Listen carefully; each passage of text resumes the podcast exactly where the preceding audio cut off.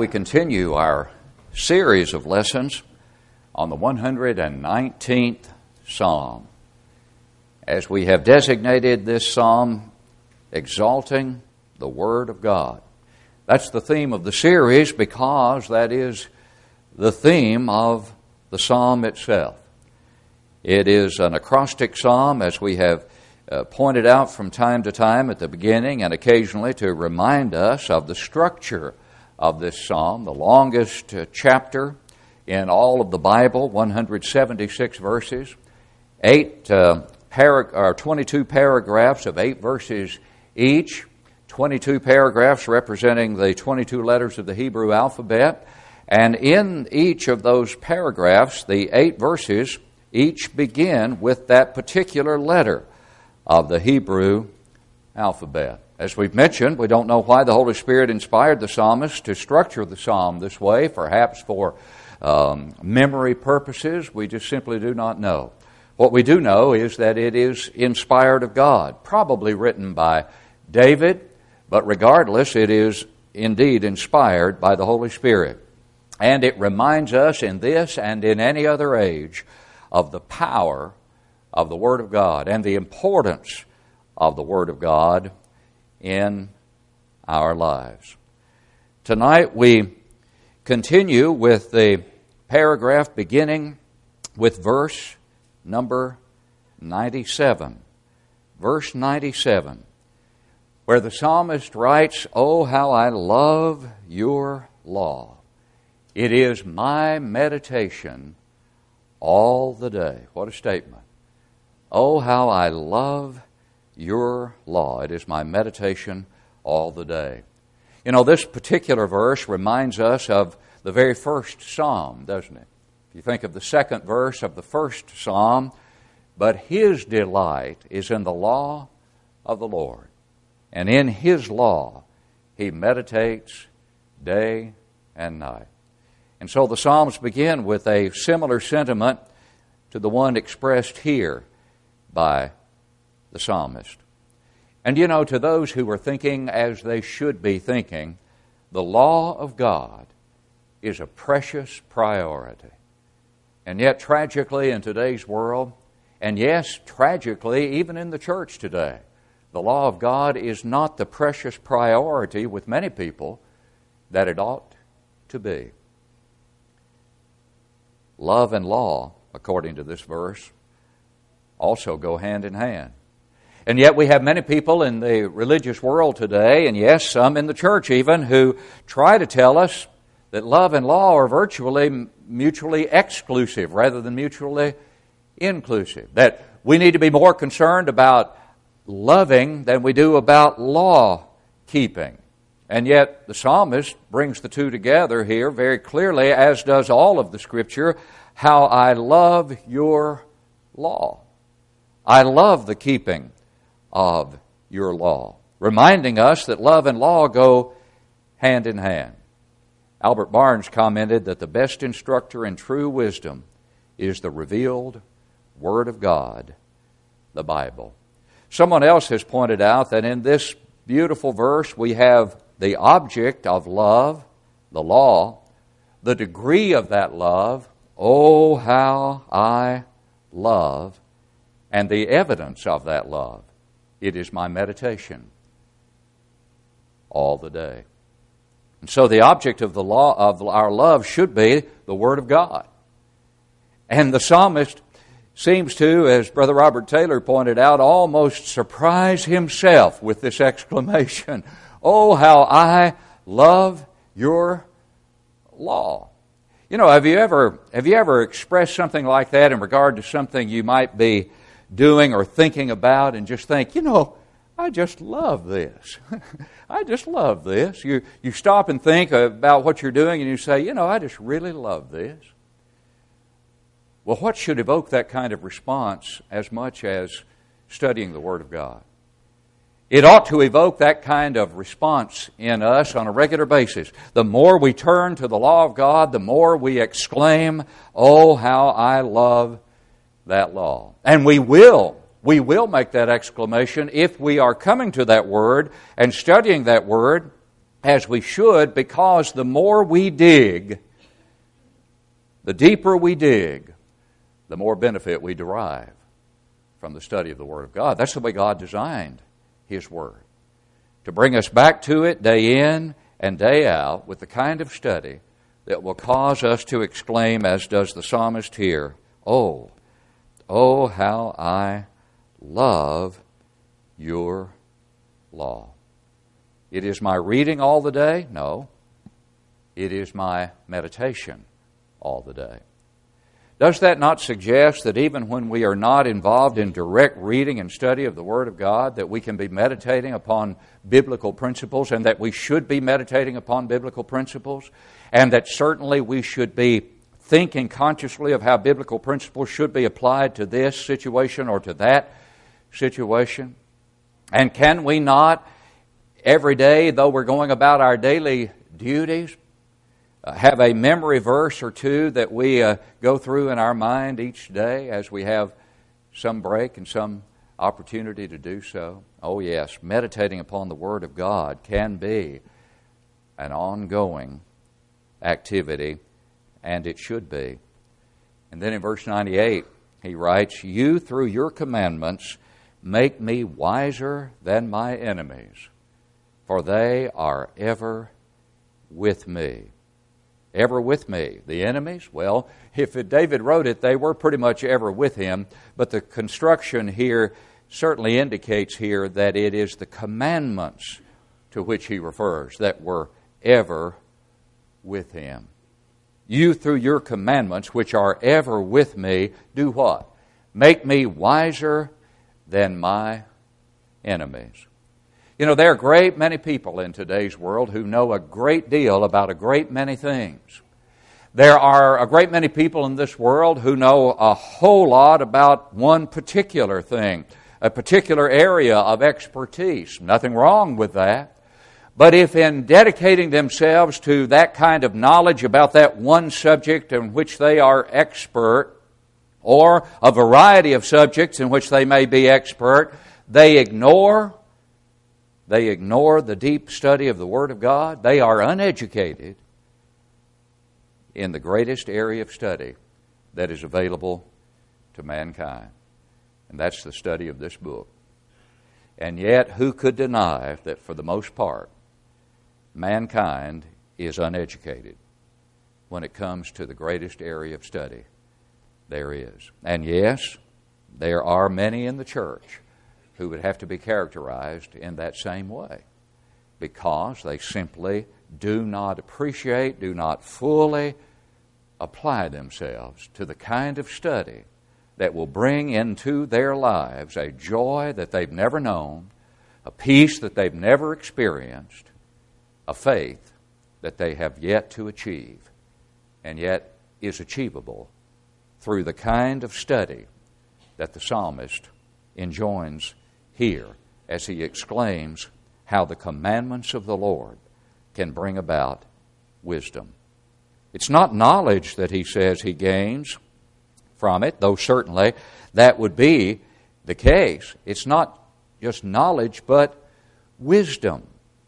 Wisdom that he gains here. And the next verse reinforces that. If you'll notice verse 99, I have more what? Knowledge than all my teachers, for your testimonies are my meditation? No. I have more understanding than all my teachers. And that's the key. It is not knowledge that is so crucial, but it is knowledge coupled with application of that knowledge. It's knowledge coupled with wisdom or coupled with, uh, with understanding of the Word of God. We have looked at times at the Philippian letter in chapter 1 and verse 9 beginning. Notice it again. Paul writes, And this I pray, that your love may abound still more and more in knowledge and all discernment. And all discernment. In other words, what the psalmist here is saying discernment or understanding.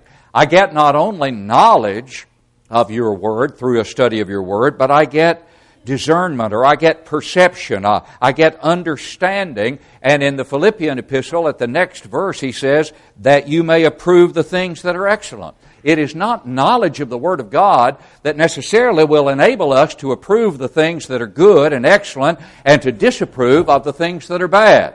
It is an application of that knowledge. It is knowledge coupled with understanding. And yes, many times the student surpasses his teacher in that understanding. And that's what is being expressed here. The psalmist seems to be saying that his teachers did not keep up with him spiritually. Well, is it not possible for the student to outdistance the teacher in any field of study for that matter? And have there not been occasions, in fact, examples, quite a few of them, quite likely, where those who have sat at the feet of others have surpassed those at whose feet they sat for various reasons? Application, hard work, study.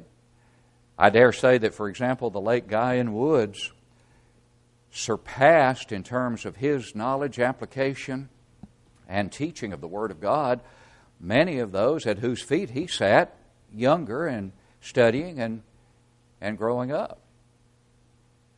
Because he certainly applied himself to the study of the Word of God in order to, to do that.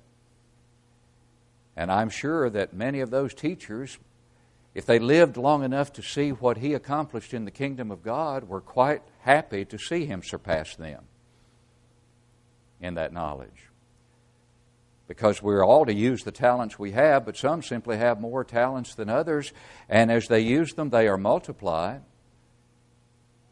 I don't know to whom the statement was attributed, but I think I've mentioned it before that one of the old time preachers who was an excellent preacher, as I recall, although I don't remember his name, it had to be one who was very highly sought after for meetings, etc., said, I wish that every one of my brethren could preach the gospel more effectively than I could.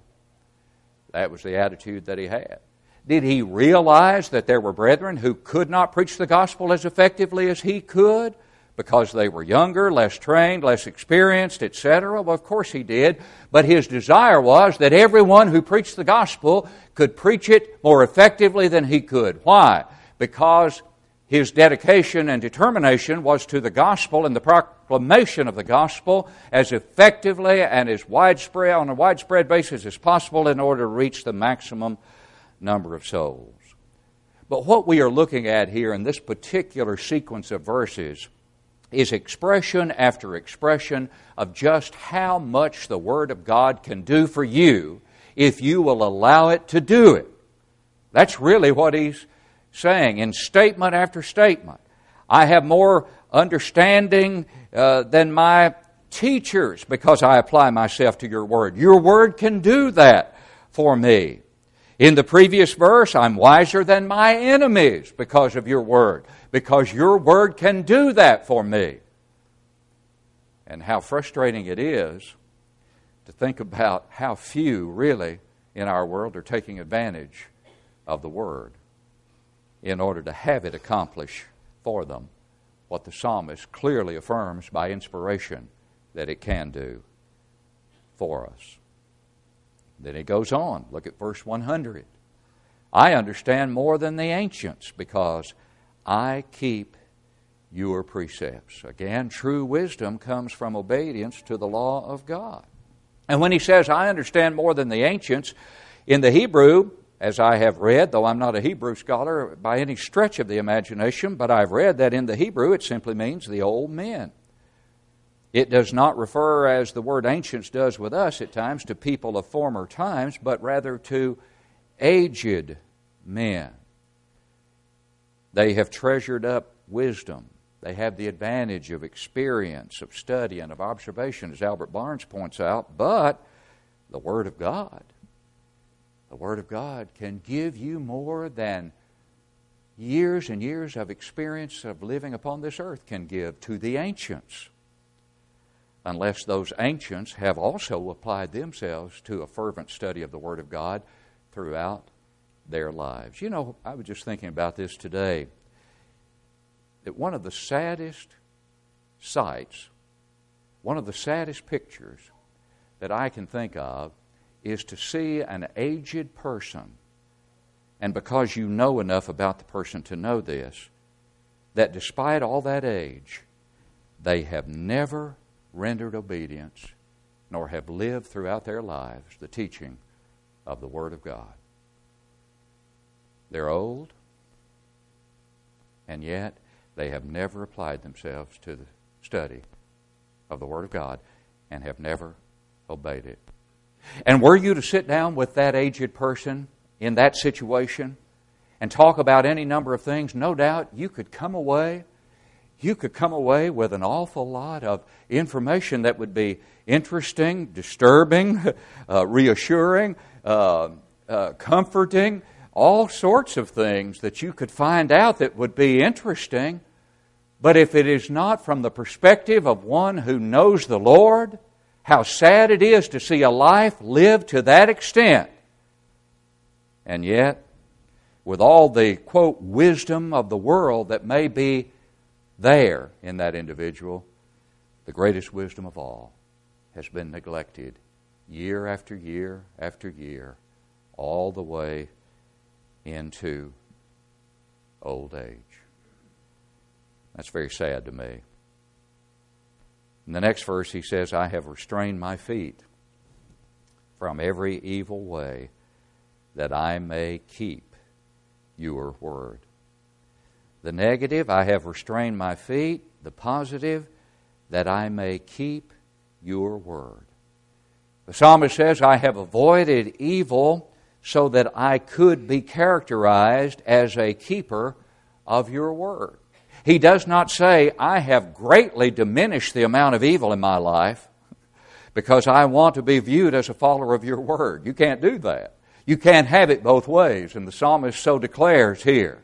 He says to us, You've got to restrain your feet from what? Every evil way. That has been my determination, to restrain my feet from every evil way so that I can, on the positive side of it, keep your word. Now, think about it. If David is the author of this psalm, we can look at his life and we can see some evil there that crept in. We can see some things that occurred in the life of David that were anything but good. And let's go on to the next verse to reinforce this point. He further says, I have not departed from your judgments, for you yourself have taught me. So I have restrained my feet from every evil way. I have not departed from your judgments. What about Bathsheba? What about Uriah the Hittite, the husband of Bathsheba, whom he put in the front line so that he would be killed so they could have Bathsheba? What about the numbering of Israel against the will of God and the pride that that uh, produced and the punishment that came as a result of that? There were instances in David's life where he sinned against God, and yet he is also called the man after God's own heart. Why? I think we're seeing that right here, frankly, in these verses, if David be the author, and that is that although I sinned at times, my heart was in the right place and my determination was there. Yes, the devil did tempt me, and yes, I did succumb. But when I did, I did not say, If I have sinned, forgive me. I said, I have sinned, and I repented and I came back to the Lord and I continued to follow His judgments and to follow His teaching. And it simply reminds us of what we surely already know, and that is that we are all human, that we're frail, that we do fall short at times of the will of God. And yet, we need to have the determination that the psalmist here expressed not to depart from the judgments. And yes, when we do stumble, we, as the psalmist did, if this is David, we get up, we repent, we move on. We move on. And we hopefully become stronger as a result. Oh, yes, David certainly sinned. However, his aim was to please God. And when he fell short, he repented.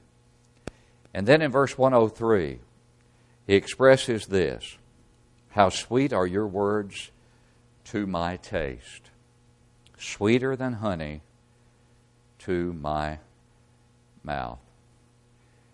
You think about 1 Samuel chapter 14, on the occasion when God's people, as they often were, in battle with the Philistines. And Saul, the father of Jonathan, Jonathan, Saul, the first king of the United Kingdom, had really made a rash declaration.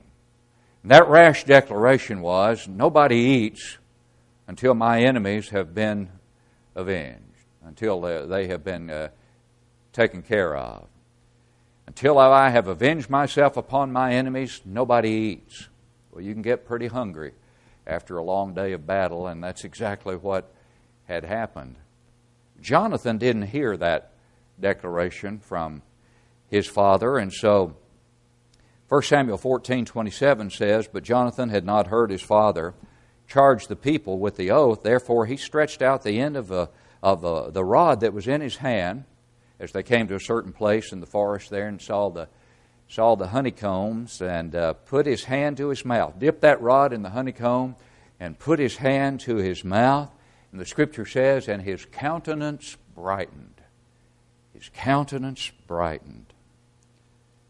Then down at verse 29, after realizing what his father had said, he said, My father has troubled the land. In other words, he shouldn't have done this. He's troubled the land. And then he said, Look now, how my countenance has brightened because I tasted a little of this honey. Well, think about that in relation to what the psalmist says here.